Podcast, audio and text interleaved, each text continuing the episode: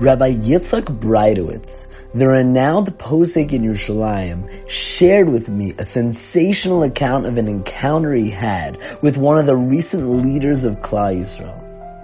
It was the 60s. Yitzhak was nine years old at the time, living in Hartford, Connecticut. And there was a very special visitor that used to come for one to two weeks every summer in those years. That visitor was Rav Moshe Feinstein. This was an amazing experience for little Yitzchak. He recalls being fascinated, enthralled, hypnotized, watching Rav Moshe's every move. He would stare on in amazement as Rav Moshe would learn Mishnayos when putting away his tefillin. He would watch as Rav Moshe learned in between each aliyah of Kriyas Torah and immediately stop learning once it resumed. He remembers his warmth, his smile, the radiant glow on Rav Moshe's face. Rabbi Breitowitz emphasized to me that this is not just a story. There was an actual glow that he recognized as a nine-year-old boy on the face of Moshe. But this was just the tip of the iceberg for Yitzchak. In those weeks that Moshe would visit, Yitzchak would be driven to Shachris every morning with Moshe. Yitzchak remembers noticing Moshe learning Mishnayos a big glass of tea next to him as they would pick him up every morning for Shachris.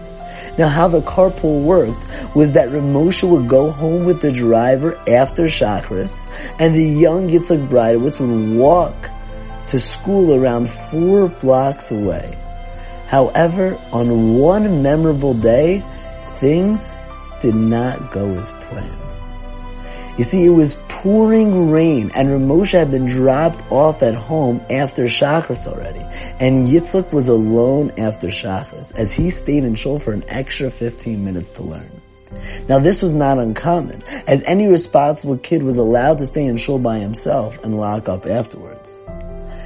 But just when Yitzchak was going to walk to school in the pouring rain, he heard a loud knock on the door of the shul.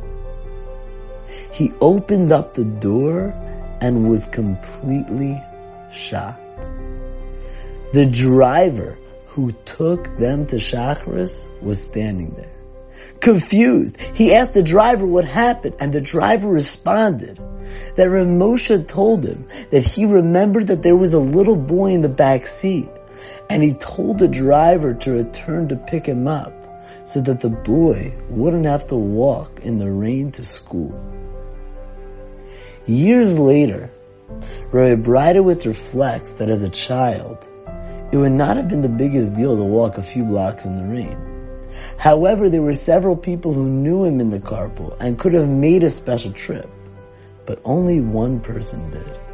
That person was the one who had the problems of all of Jewry resting on his shoulders, and yet he remembered a little boy and cared that he not have to walk in the rain to school. There was one lesson that Rabbi Breitowitz took out of this story. And that is that in the eyes of someone who is truly great, there is nobody too small to matter.